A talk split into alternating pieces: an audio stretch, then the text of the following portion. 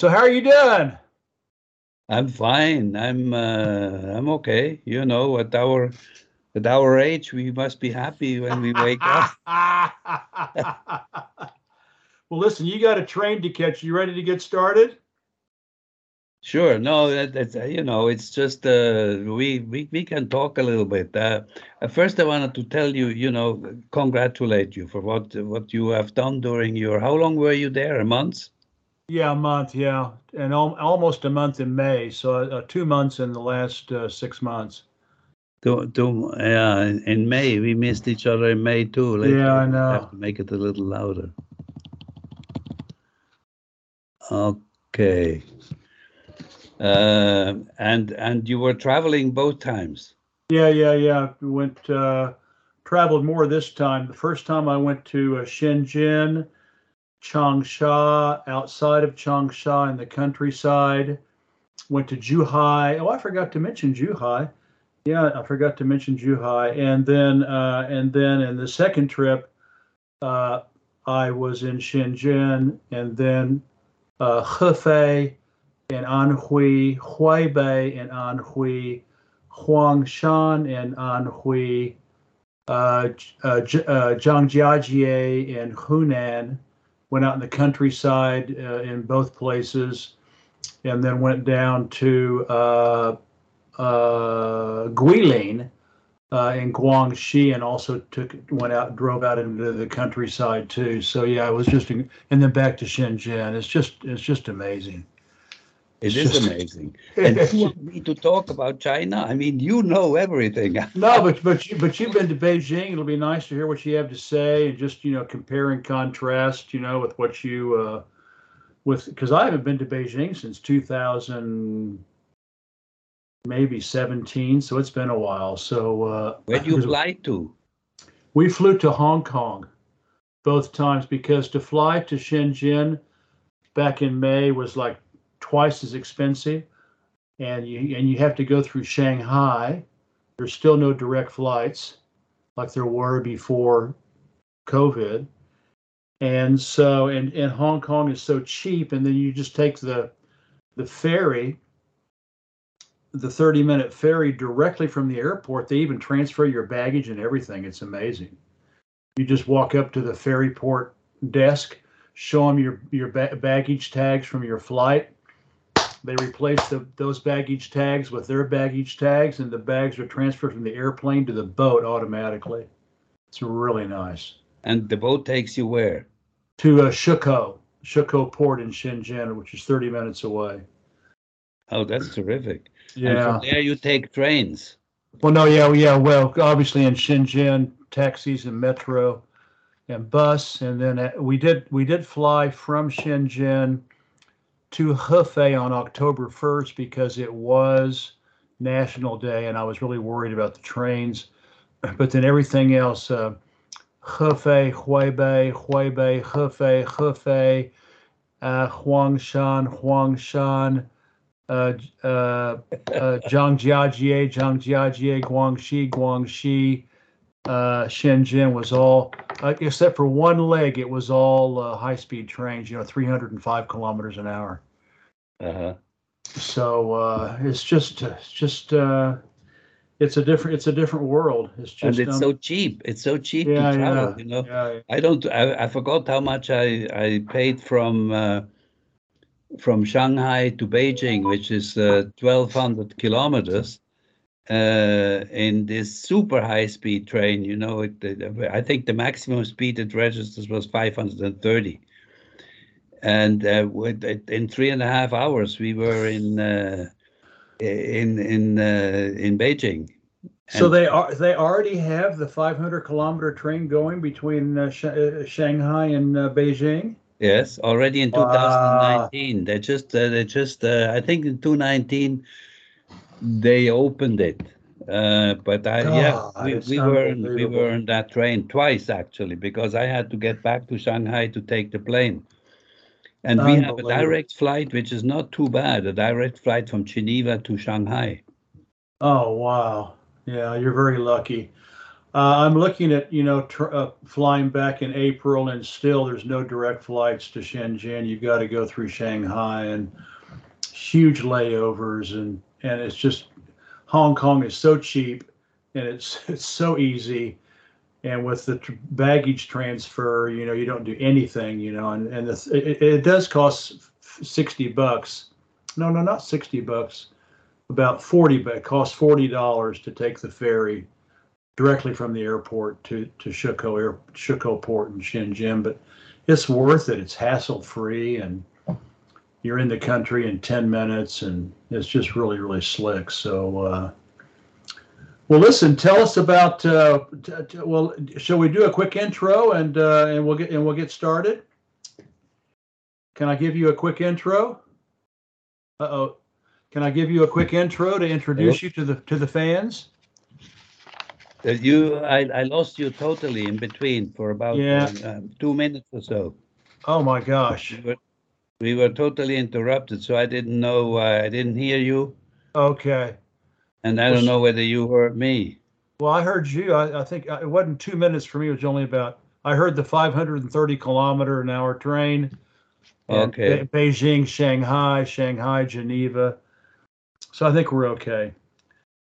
So Shall we? get- next next time? I think next time I think we should try to coordinate this, to be together there. That would be great. I would love it. I would love. I would love. I would love it. It'd be a. It'd be a. It'd be a, fantastic. So. uh right. introduce you to our friends in. Uh, Oh yeah, Peter. What was his name? Peter and some but two guys. I you you, you copied them on a on an email. So Paul, would love would love to meet them. Paul and Albert. Yeah, Paul and Albert. Yeah, would would love to meet them. You know, of course, you know we lived in Beijing for 13 years. I mean, we're we're old Beijing, we're old Beijingers. I mean, that's Uh, like that's like my second. It's like my second city. I love that place. It's just I. I love it too. I love it. You're right. It's very expensive. And the one where you want to live, I looked it up a little bit. I've never been there, of course. It's in the south.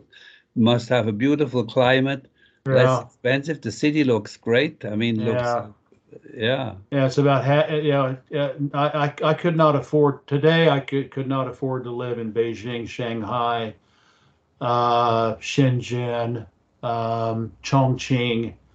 Uh, the bigger cities, I couldn't afford to live in eh, live in them today. They're just too expensive. But the second tier cities like Xi'an, um, uh, uh, uh, Xiamen, uh, uh, some of the, some of the le- eh, maybe well Tianjin is probably pretty expensive too. But some of the lesser, some of the second tier cities are, are, are really quite reasonable. So uh, and Kunming is one of them, and uh, uh, oh. Uh, uh, Chengdu, the capital of of uh, of uh, Sichuan, is is a lot cheaper, and and so because they're they're you know they're away from the coast. You get on the coast and it gets really expensive. Yeah. So, uh, but it's still a lot cheaper than France, that's for sure. I mean, even Beijing is cheaper than you know, Beijing and Shenzhen are cheaper than France. So, yeah, that's for sure. yeah, yeah. And So, everything uh, is cheaper than Switzerland, as you Yeah, yeah. Switzerland's even more expensive than France, I think. I know, I know. Maybe not as Paris, but uh, Yeah. but, uh, uh, Normandy, Normandy's, Normandy's, you know, but it's still, you know, I was sitting there, uh, bought a kilo of, of beef tips, you know, just bought a kilo of beef tips. You know, it's not a great cut of meat. It's like to make stew, you know, beef bourguignon, boeuf bourguignon, you know, yeah. and uh, 25 kilos, uh, 25, sorry, 25 euros For a kilo.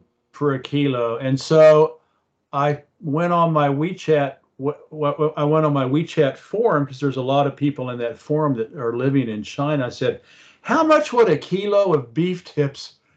How much would a kilo of beef tips in uh, would cost you in China?" Oh, I even said fillet. I even said fillet. I didn't. I didn't. I didn't even say beef tips. I said fillet. Fillet. Uh, fillet meat. You know, boneless meat. You know, fillet tender because it turned out to be tough as leather. It was not very good. And uh, they came back, oh, you know, uh, uh, 50, 50 to 70 renminbi a kilo. That's like, that's like eight, that's like eight, eight to eight to ten euros a kilo. Yeah, yeah, so potato so it's like yeah, one third the price, one third the price. And as I was going, as I was traveling around, I realized, you know, everything in China is about three to seven times cheap, three to seven times cheaper than France. It's just unreal. Just yeah, So uh, even Beijing, even Beijing. yeah, yeah, yeah, absolutely, absolutely. Well, listen, comrade, let me introduce you so you can so you can get to where you need to go, and uh, and uh, let's do try to see each other before when you get back from uh, from Peru. When do you get back? I don't know yet exactly. It's a whole issue with the residence card and so on, but I think uh, probably at the latest in April, probably earlier. Okay, all right, all right. Well, that'll be a beautiful time to be there. Of course, I know the country's in turmoil, but um, uh, in, in terrible turmoil. But uh, you speak the language, and your wife and your wife is from there, so you've got the inside track, right? Yeah. You've got. Did you go? Did you travel with your now this time with with your wife in China? No, no. The first uh, first time in May, I was solo, and the second time, I was traveling with a, a business partner who's uh, who's uh, who helped form form my new company in Shenzhen. So uh, uh, we're gonna we're gonna have a comp uh, we're gonna have a company together in uh, in in Shenzhen. So. Uh, Oh, that's great. What kind of a company? Plus, well, it's basically to, to it's you have to call it. It's a consulting company uh, for education, an educational consulting company, and uh, and uh, I had a com- you know, I had a company back when we were living in Shenzhen from 2016 to 2019, and uh, but unfortunately, it was be, during COVID. I couldn't go to China. Everything, everything was closed not it was you know France was closed and China and China was closed. So for three years I couldn't go to uh, couldn't go to China, and so of course there I couldn't do anything, and so the company was canceled because there was no economic activity. there was no business activity for over a year, so they canceled it. So when I went, so when I went back in September, you know, end of September and October, my CPA, I've got a CPA uh, in in Shenzhen, and we went back and got a new company launched. And it's so easy, you know, they're, they're so business friendly in China, and so. In a, and, and so in one afternoon, I had, uh, you know, we had a new we had a new LLC company created, and and uh, I, I, you know, I still have a thousand videos and photographs that I need to, that I need to post on Twitter, but I'm just I'm just not finding time to do it. But one of the pictures I took was of this center, this business development center in Shenzhen, and you go in. There's 56 windows, ah. 56 windows, and the place is packed with people creating their their own companies. And it was just so easy, you know. You just, you know, you sit down, fill out the forms and everything, and and when I did it in 2016, I did it by myself, uh, and uh, but I had time because I was already living there. This time I didn't have time, so I asked my CPA to help, and so and so, but we got it done in one day. We had, created a new company in Shenzhen in one day Terrific. And so uh, and with that and with that you know you can get uh, you can get um, residence permit work permits and all that. So uh, so anyway well listen let me introduce you so we can tell the crowd what a special guest you are today. Friends this is peter koenig and he is an old old friend of mine and we have known each other for years. He has been on China Rising Radio Sinoland several times. He is a regular contributor to Global Research. I'll put all these links on uh, on on the web page. He has been traveling around the world for 30 or 40 years. Uh, his wife is from South America, so he's a, got a, an incredible global perspective. He's lived in the United States he's traveled i think probably on, on every continent in the world except maybe Antarctica. And uh, have you have you been to Antarctica, Peter? No, no. okay, every continent. Have you been to Australia? Yes. Okay, so he's been on several every continent. times. Several times. I had a residency in Australia. Okay, every continent except Antarctica, and uh, and so uh, he's a world he's a world traveler. He's he's worked for the World Bank for years and years and years, and he just was in in China. I think was it the same time I was in May, and he was in Shanghai and Beijing. I have not been to Shanghai and Beijing for now for five or six years.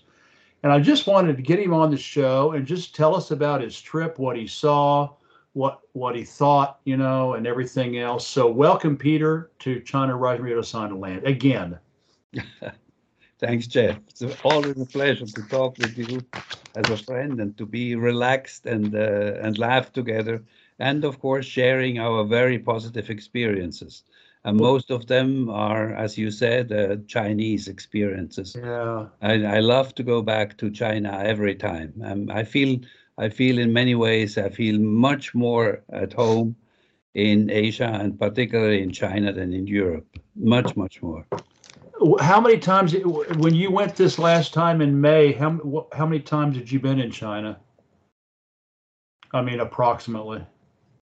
Oh, you know, in earlier times when I was at the World Bank, I, I worked in China, and uh, so I I went there several times. I don't know, maybe 12, 15 times oh, or so. wow. Okay. Okay. Incredible. Altogether. You know, my my my first experience, of course, you landed in Beijing, but then my first work experience in uh, in China was in Wuhan, of all the places.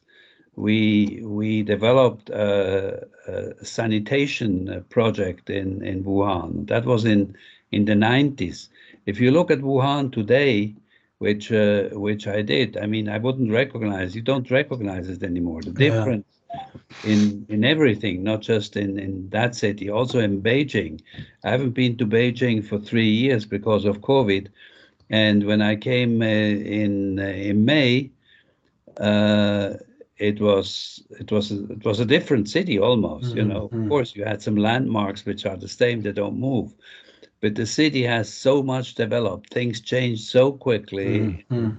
and especially in the bigger cities. Maybe in the smaller, a little less but it's it's amazing what the Chinese do and uh, how quickly they, how efficient they are uh, in in in everything. You know, we just talked before we went on the show.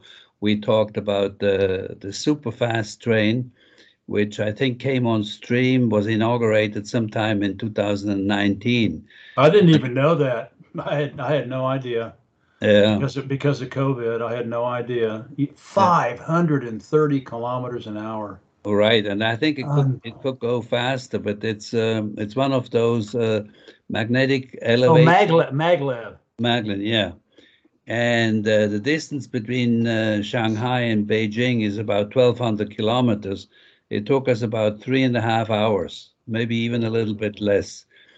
And you know, it uh, the maximum speed, and you can always see it, see it, and it's so comfortable. It's so fast. It's so exact. It's so punctual. You know, you talk about punctuality of Swiss trains. Forget it. I mean, this is this is has nothing to to to, to compare with. And uh, you can always see the speed on on, on top. And I think they posted at the head of each car. they posted at the head of each car. So uh, so the maximum that I can remember was 530 uh, kilometers per hour. But it can go more. But you know, but there are lots of cities in between um, uh, uh, Shanghai and Beijing, and of course, then it slows down a little bit. And it, I think we had even we had I think three stops uh, on on that on that stretch. It's amazing. It's really fantastic. Yeah, when they first came out with the with the high speed trains, um, um, they, I mean, it was like, it was like Guangzhou to Shan- to Beijing, and there was not, you didn't stop. It was like a direct, a direct, like like an air, like an airline. And uh, but then they made the commitment that they promised to have high speed train service for every prefectural city the, the, the capital of every prefecture in China, which is like the a county in the United States, you know, like a county in the United States. Well, maybe bigger than a county, like, maybe a region, like in, in like like maybe dividing Oklahoma in five in five different in five different districts. So now the high-speed trains, like from Shenzhen to Changsha or, or Shenzhen to Hefei, they stop several times. And but but so that all and they just built these hundreds, hundreds of railroad stations all over China, just like mushrooms. You know, it's just unbelievable. And they stop two minutes and they're gone again. It's 305 kilometers. 500 kilometers an hour on these high-speed trains. And I made a comment to someone just from Shenzhen to Changsha, which are two considered two second-tier cities because they've only got 17 million and 14 million people, respectively. They're second tier. they, I just when I got on my you know I got on my phone app you know I got my phone in Chinese and I was looking for I was looking for trains, you know, to take from from Shenzhen to Changsha. Between these two second-tier cities, there was either 53 or 58 trains a day. That's just like one every 30 minutes, and they're full. They're like they're they're like 300 kilometer an hour buses. They're like buses yeah. It's just just unreal. Uh, it's unbelievable. It's uh, and it's the same experience i made uh, with the, the, the the the subway the metro system in in beijing. First of all you know even though it's uh, it's in it's in chinese for people who not speak do not speak uh, chinese uh, every city is announced in in english too. You can see it on top. Mm-hmm. it's in english uh, that's that's one thing, and it's so easy to understand. It's very very simple to to get on and off uh, these trains. And in, if I remember correctly, I think they had about eight or ten subway lines in, uh, lines in um, in 2019. Now they have 18, mm-hmm. and I think the maximum they are planning is is 24 they that's that's the plan right, right now to have uh, 24 by I think by 2025 if if I remember correct. Yeah. So you can what the, the, the, target is, and I'm sure they will reach that. And even now, it's almost like that. That from one metro station, you never have to walk more than a kilometer to your destination. Within a city that has in the, the inner city, the city itself, Beijing has about 21 or 22 uh, million people. But larger Beijing, which has, well, you know better than me, which has, I think, uh, three large suburbs around it, comes to, I think, more than 40 million people, uh, which is all connected. But even within these 21 million, you have a subway system where you never have to walk more than a kilometer from one station to your destination. It's amazing.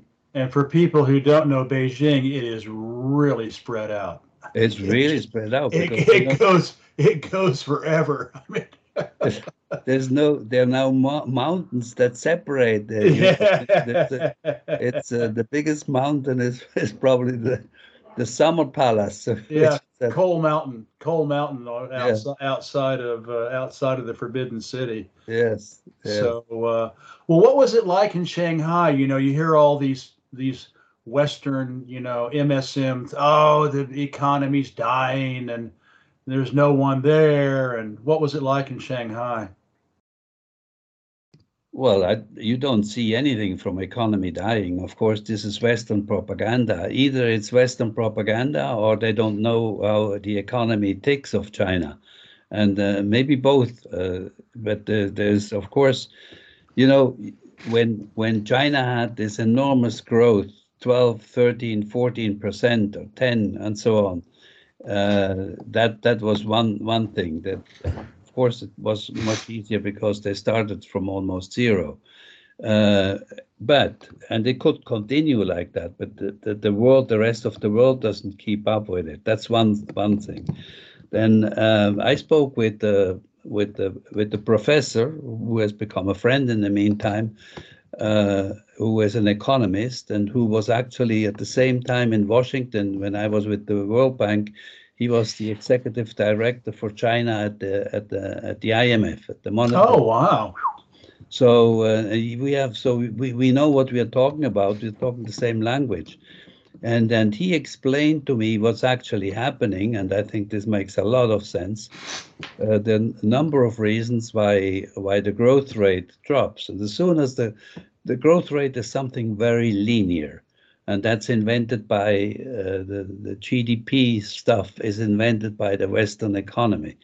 And it doesn't give you any indication on what the distribution of wealth is, who is poor, who is rich, and what produces how much. You can break that down a little bit, but it's still not, not really an indication how the economy, the internal economy, works, not even the external. So what he explained to me uh, is uh, that there's a huge difference, as you know, between the East Coast. The, the, East Coast is enormously developed, you know, all over the place. It reflects. It's also reflected in the cost of living and in the prices. And then you have the mm-hmm. interior, particularly the west of China and the center of China, which is much much less developed and that uh, that of course for a country uh, socialist country like China this doesn't work in the long run. You know you need some kind of an equality.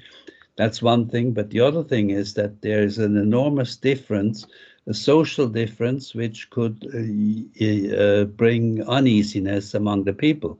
And therefore now there's an enormous migration between uh, the uh, inner part of or western part of China and the east coast uh, for work that is needed in uh, in in at the at the east coast, and also for uh, people to send back money.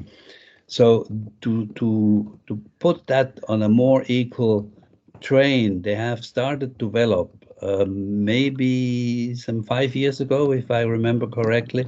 They have started to develop, put the accent of development more on the mm-hmm. interior mm-hmm. of China. And when you travel in the interior, you probably saw that on your recent trip. There's a lot of going on oh, of infrastructure, school yeah. buildings, housing, uh, roads, and train system. Transportation is particularly great uh, in in China, and and so a lot of that is put into in, in, in, into the internal development so that people feel more at ease staying home. They have the same education opportunities and as they have it in the East, and it's already tremendously changed. And particularly the housing, you know what they do in housing, how quickly they, they unbelievable. It's, it's it's it's unbelievable. You know, if you if you just live in the West and have never been to China, it's it's very difficult to understand. So this is one of the things. And of course, if you do that, if you have internal development rather than export-oriented development, then the, the growth rate slows. But that doesn't mean that the economy is not working and probably working even better for the country itself. That's one thing. Then the other thing is uh, that they have also done is reorienting uh, their uh, trade, the, particularly the export trade towards Asia. Uh, and they have recently, I think at the beginning of 22, 2022, uh, the inaugurated the, the, what the abbreviation is called the RCEP. Uh, that's the largest free mm-hmm. trade agreement in the world. It encompasses uh, uh, uh 10 Asian countries, ASEAN countries, plus, four, they call it. And the plus four include Japan, South Korea, Australia, and New Zealand, I believe. They are part of it. So you have about 14 countries, and they project, they have already done pretty good in the first year and the second year this year, uh, even better. And they project that within within the next three to five years, their trade potential is going to exceed the entire trade of all other trade agreements in the world. Mm-hmm. You know that will create an enormous. If if you could calculate that in Western style GDP, it would be something just enormous. I haven't done that yet, but uh, but but you could do that, and this works quite well.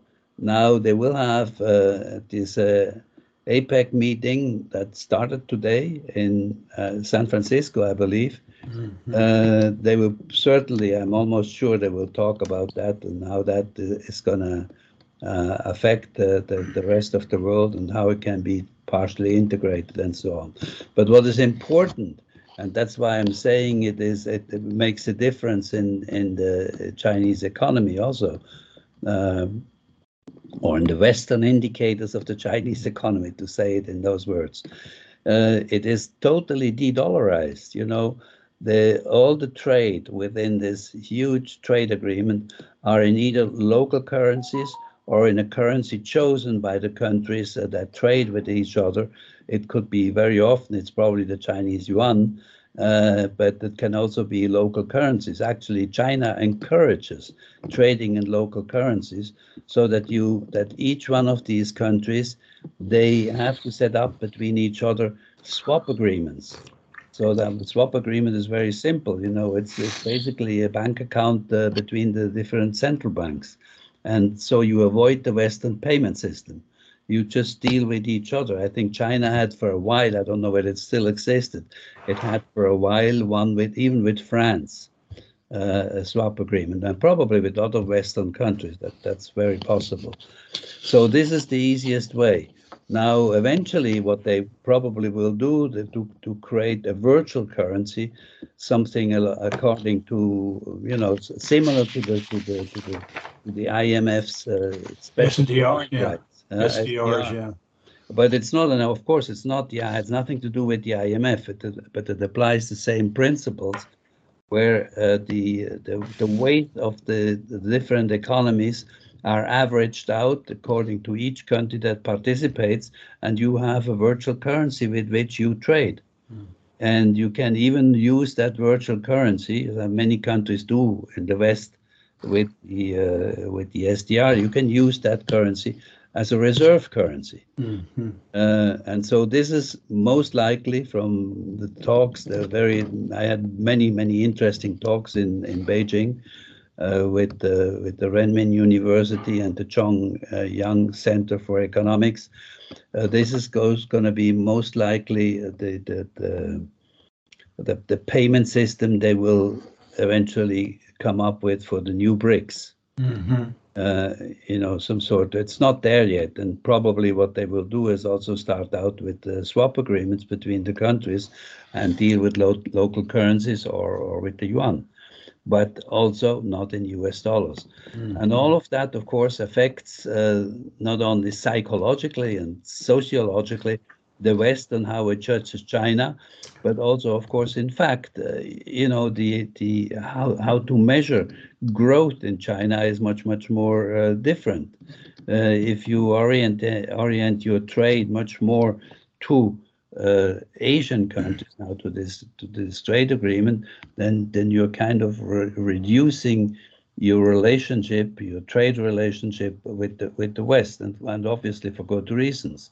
Mm-hmm. Although I must say it's not easy for China to de-dollarize, and the Chinese know that because there's a symbiotic relationship between between the United States and uh, and and China they depend on each other for to to a large extent. I think the the U.S. and the West much much more than than China on the West, but still there is a, there there is a, a mutual dependence, and and all of that contributes to what the, the beginning of this conversation was. You know, how does the economy do, and is, is it true that nothing works? That's that's BS. That's yeah. that's, that's that's uh, Western talk. I uh, can verify with you the one thing that stuck out to me as I was traveling. You know, like I said, I was in Anhui and province, which is supposed to be this, you know, poor backwater province in China. Uh, and Hefei was, you know, used to be the armpit of China, and now it's, you know, and now it's like a model of development. And, uh, you know, Zhang Jiajie, uh, etc. And when I was in Changsha in May, uh, the thing that just that just slaps you in the face is the amount of low income housing that's going up. I mean, kilometer after kilometer after kilometer of high rise apartment apartment buildings just going up like mushrooms. And you know, my family and I, my wife and I and our daughter actually lived in one of these low income ghost towns, so so-called ghost towns outside of outside of the Fifth Ring Road in Beijing. And uh, and you know, nice, you know, 80 to 100 square meter apartments, two bedrooms, one bath, kitchen, nice big living room, terrace, utility room. It's you know for washing for, for their washing machine. Very nice. So th- these are just going up with elevators, of course, going up, you know, 20, 20, 25, 30 floors, and uh, very nice and clean. That's the one thing that, that just blew me away. And then the other thing that blew me away is, is we rented taxis in May. Uh, Amir Khan, a, a member of the China Writers Group, he's a professor at Hunan University in Changsha, and he and I rented a taxi. We went out about 100 kilometers outside of uh, of Changsha, which is the capital of Hunan. And actually, we went to uh, to Mao Zedong's second wife's memorial. You know, she was beheaded by the KMT for not, you know, for not renouncing the Communist Party and and and the and the revolution. So they they cut her head off. So there's a memorial for her about 100 kilometers. So we, so we got to see the countryside, and I got to see the countryside in in Huaibei in northern Anhui, which is almost to the border of Shandong. And also in, in Zhangjiajie, went out into the countryside 50, 60 kilometers, and in Guilin, went out into the countryside 50, 70 kilometers and the, they are everywhere. They're building everywhere. I mean, even down to the smallest hamlet, they're building. They're just building yeah. apartments and and they're widening roads and putting in roads and bridges and tourist attractions. Now one of the one of the big one of the big uh, to replace all the foreigners who who are no longer coming to China. Now the big deal the the big thing is red tourism because the the now the Chinese are starting to get back to their revolutionary roots, thanks to Xi Jinping. You know, uh, really trying to get people to focus on, you know, the success of of China since 1949. So there's red tourist sites coming up. You know, well, this is where Zhou Enlai met somebody, and this is where, you know, He Long, a famous general, you know, had a battle with you know the KMT here and or the, with the Japanese here. So there's all these red. This is where Mao Zedong lived, you know, for one week. yeah, yeah, yeah. Etc. And and it, so now there's hundreds of millions of Chinese traveling around China, going to all these red all these red historical, you know, sites about the about the Chinese Revolution, going back into the Republican period. you know, before before liberation in '49. So it's just it's stunning and I was like, where we were, where were we? We were like in a, it was a small town. It was, it was like not even a big city. I forgot. I took a photograph of it. And I'll, eventually, out of those thousand photographs and videos, I'll get to it.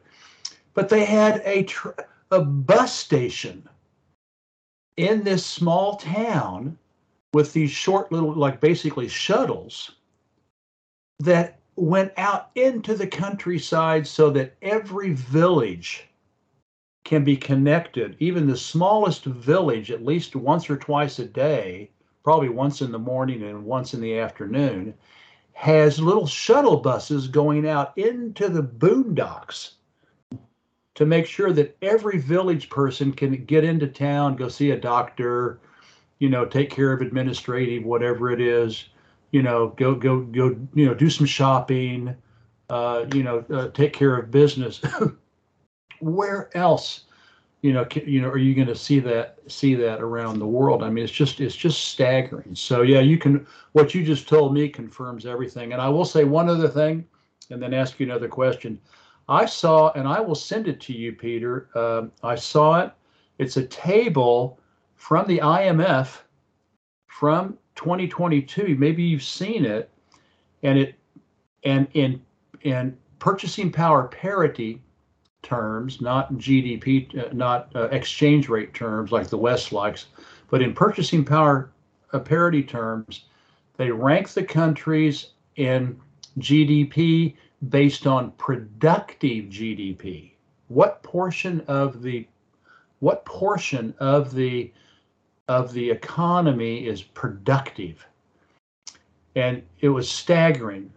China came in first place ahead of second place um, United States, and China was over 15 trillion dollars in PPP terms, and the United States was 5 trillion. So the Chinese economy is three times more productive than the United States. Then all the other countries after that just fell off the fell off the fell off the charts.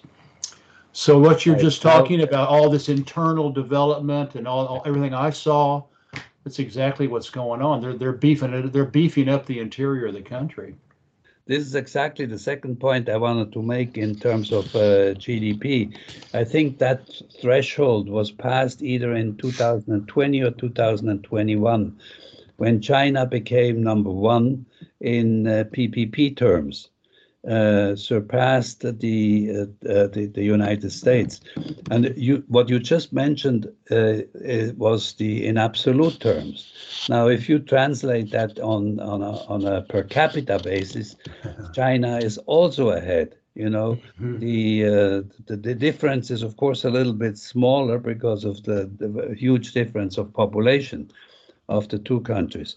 But still, uh, I think I forgot exactly when when it uh, passed that threshold to to to bypass the United States. Oh no, 20 Pe- no, no, no, Peter. It was 2014.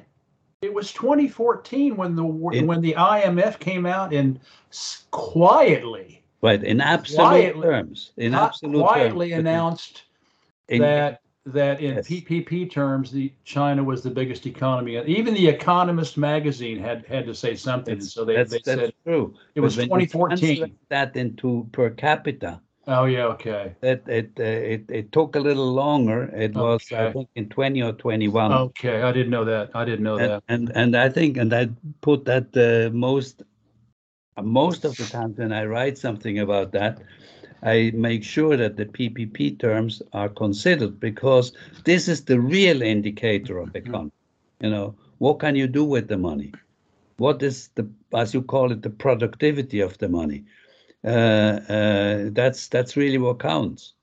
Well, just like when I told you, I said I, I paid 25 euros for a kilo of not very good beef, and the same kilo, the same kilo in China cost eight, you know, eight, eight or 10, 10 euros. So you know, the, the you know, a, a house and a and a, and a, and a, and a, a gallon uh, or a liter of gasoline and you know a head of lettuce and everything else costs a lot different in Geneva in, Switzerland than it does in China.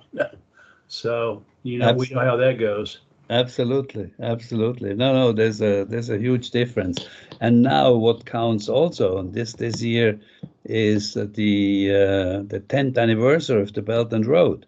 Mm-hmm. And uh, they just had a, a huge conference in Beijing, I think last month, I think Mm-hmm. middle of October, something like that, uh, to to actually, and I also wrote something about it, uh, to to actually not only uh, take a balance of what has happened up today, but also to to somehow project the future in the direction it it will go in the future.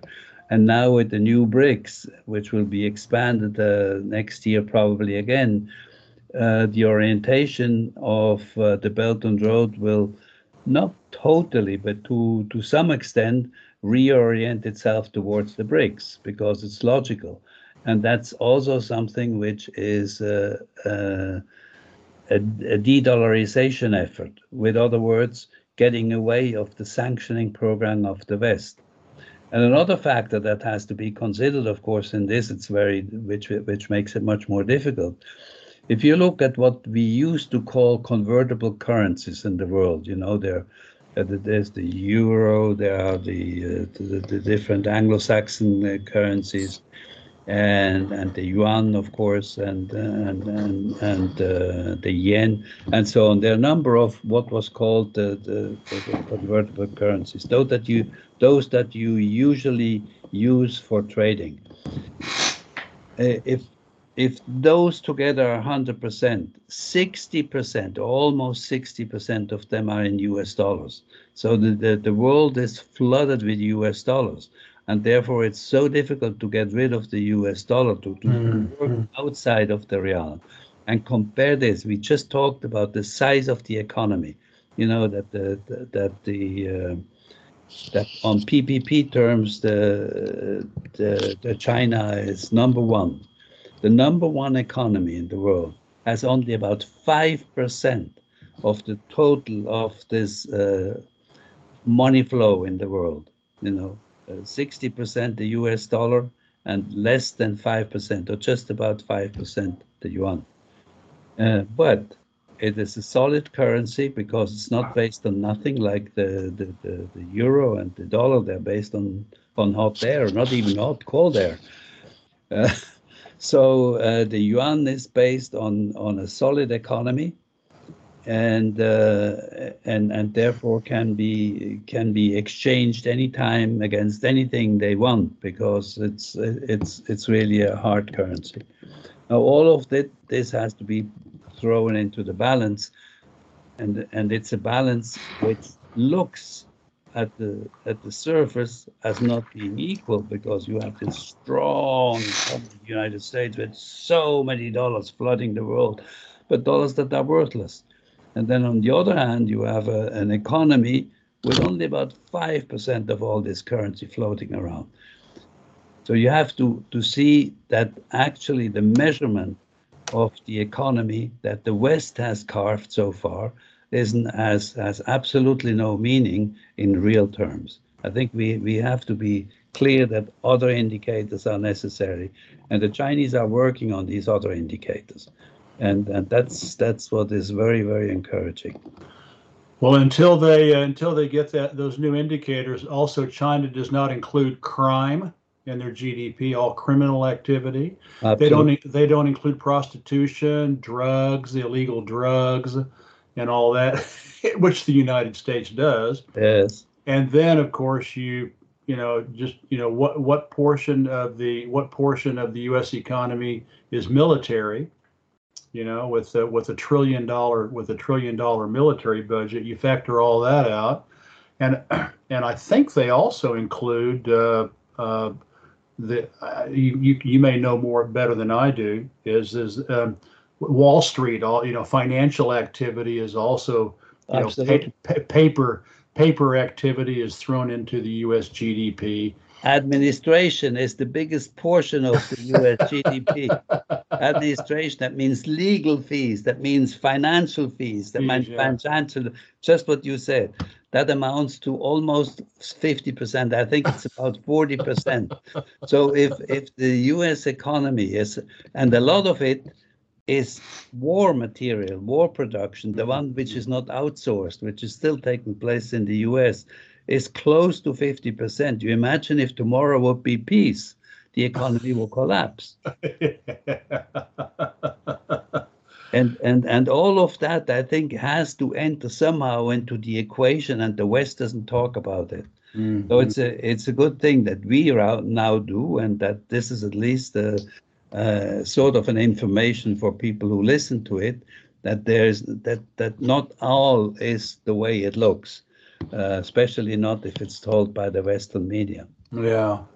Hey, Peter, it's 11:30. What what time is your train? It's not a train. I can take the car. I'll, okay. I'll, i can take the train, but I think I probably will take the car because I have a little bit more flexibility. Okay. All right. Well, so, let me uh, let me know, let me know if you need to go. What? Well, I don't want you to I, your train. To, sorry. No, I, I wanted to, to tell you uh, maybe one or two small social examples that I've had. Maybe I've told you that, Please. or at least I've written them, which I think is something which is stunning and which you would never find, or I don't think you would find that in the West. Uh, I have a niece, by, or particularly my my wife's niece. It's also my wife, my, my niece, uh, who lives in uh, in Shanghai. She just moved back to Shanghai. She had to leave the, the country for COVID, and she's just back in Shanghai. And not not too long ago, I think in in August or September, she moved Hmm. back. She had not too long ago an experience because she used maybe a, a- an old uh, banking card and wanted to get some cash out of a cash machine, and it didn't work. And it was dark, and banks were closed, and everything was closed, and she was kind of desperate, standing there, not knowing what to do. And she told us there was a lady passing by, a Chinese lady passing by, and saw her desperate and said, "Well, what do you need? What's happening?" And she told her what's what's happening. Said, "How much money do you need? I give it to you. Uh, I'll I'll give it to you, and uh, and if you if you have the money, you can give it back to me if you want to. Uh, this is it, it, this was so natural. Imagine that happens to you when you're standing at the at an automat and you, you your your life depends on some cash for the weekend. You think somebody would walk up to you and tell you, "Here's the money. If you if you have it back, you can return it to me." I mean, this is stunning. Yeah. And Yeah. and and and and the same experience we I had also with her. It was also her uh, when she in 2019 when she was still in uh, in, in in Shanghai, and I was then there with my my daughter, and we we met with her a number of times, and she had this electric uh, moto, you know, is these little motorcycles. They're like all like Mhm. you cannot hear them. It's dangerous for themselves also because you can't hear them. So she came to the hotel and parked the little motorcycle in on on the sidewalk, and with with all her bags on it. And so I said, "Hey, wh- what are, what are you doing?" Uh, with the bags, at least give them to me. I put them up in the room, or put your motorcycle in the courtyard of the hotel. oh no, there's no need. Nobody steals. I said, okay, you know better, but uh, just for security. No, no, no, it doesn't. Don't worry. She left it there, and maybe three or four hours later, we came back, and everything was there, absolutely untouched. You know, in a street which, which was not heavily traveled. You know, Mhm. everything was there. This, not even in Geneva, you could do that. maybe maybe Japan.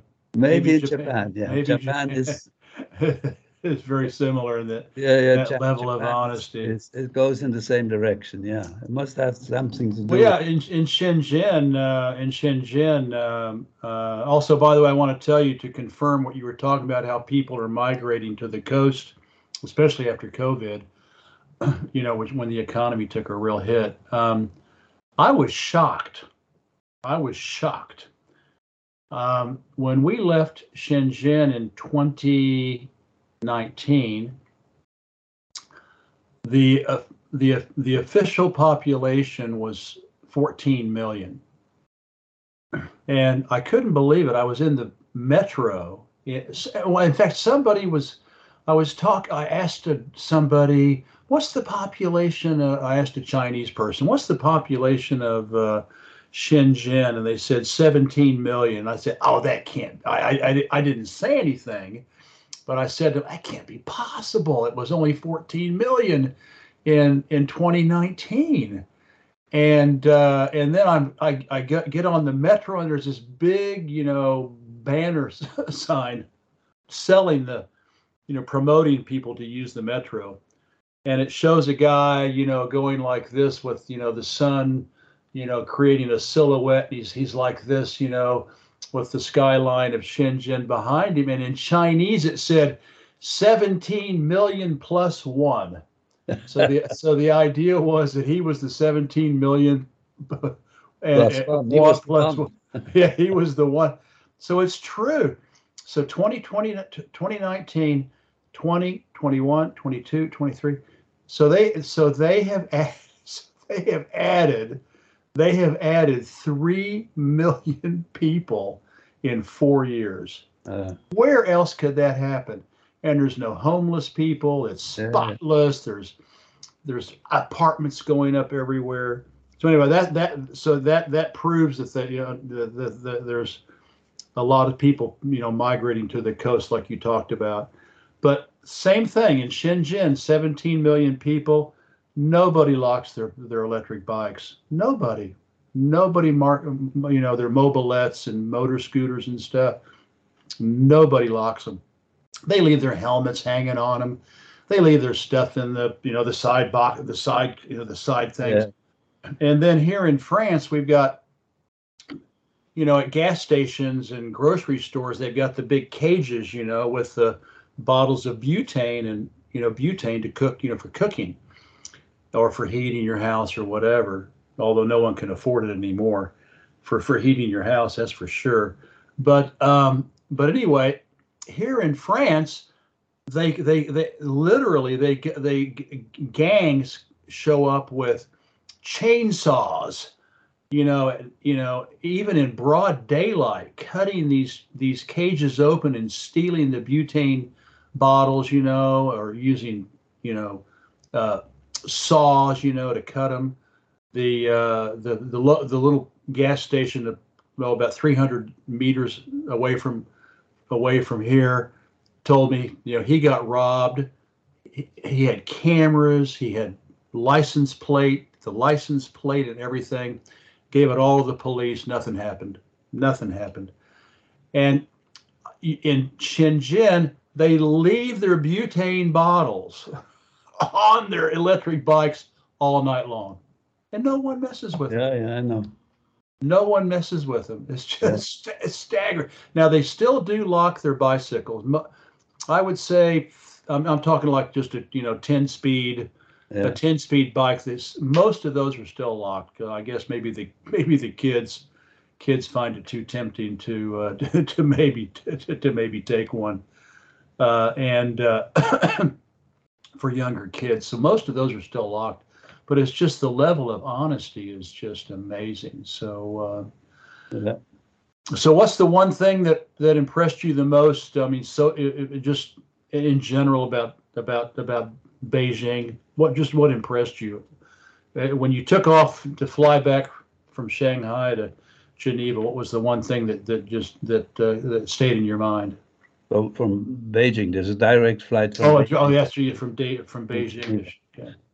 Well, uh, most everything. I think one of the things that is very impressive, it uh, was very impressive for me, is the, the, the subway system, the metro system. You know, for me as a foreigner, not knowing the language, and I mean, I've, I've been many times in Beijing, but still, Beijing has grown enormously, as I said.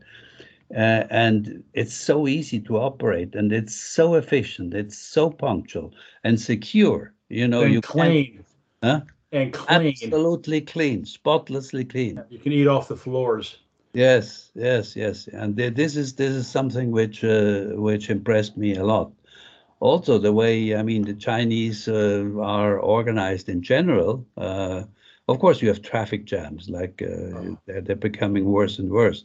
But uh, aside from that, they're courteous. The way they drive, or, or you know, it's, it's not the same of ego, ego, ego in, in, in, in cities of Europe where everybody presses ahead and uh, and follows you, tailgates you on the autobahn. It doesn't exist. It's, it's sort of this type of uh, of social thing. Then the honesty, as, you, as we just talked about, impressed impressed me a lot. And then of course, on the more professional side, uh, what I just uh, what we just talked about for quite a while is how they measure the economy and what the, what the indicators of the mm. Chinese economies are uh, versus the Western indicators. It's a, it's a different, uh, totally different story.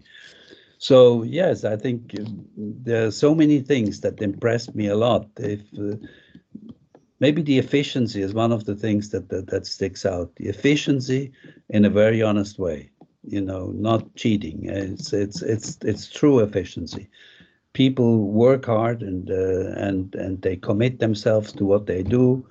Uh, they they love what they do. You can see it, and that's why they're committed to it. They, they sort of love their lives, and this is something which uh, which really impressed me.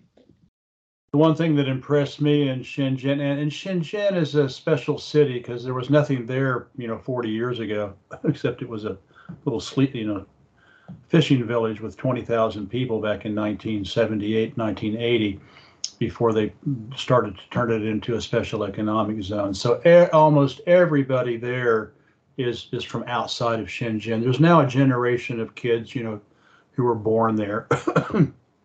the first generation yeah, of, of, native Shenzheners is is coming online.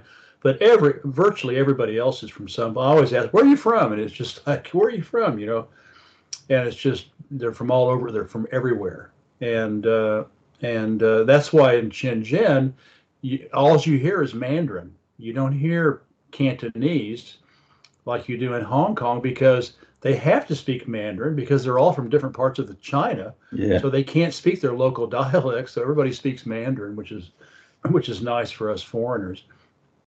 And uh, but what really impresses me in, in Shenzhen and and um, is just the the sense of solidarity and community, and you know people trying to help each other and people you know engaged with each other. The the so, the, the the the social I guess it's a kind of fancy word, but the socialization, the socialization of the people you know on the streets and in restaurants and it's very cool you know, and it is it, it must be said it's, it's basically it's basically the uh, it's the san diego of china. You know it's very in the united states you know san diego is known as this very laid back kind of you know cool city well that that's shenzhen. It's very laid back. It's very i mean it's not like beijing or shanghai. It's really kind of kind of slow paced and i mean i mean the people are busy but the overall ambience is very sort of calm and subdued. And uh, but that's what struck me the most. And and then the honesty you know just the honesty uh, Yeah.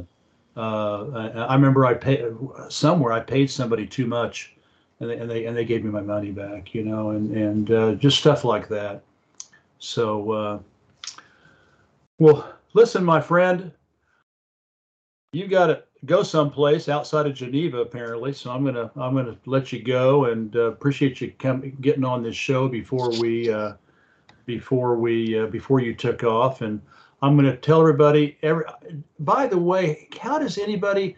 I get emails of you uh, when you write articles for Global Research. Is that your own personal email, or is that something Global Research sends out?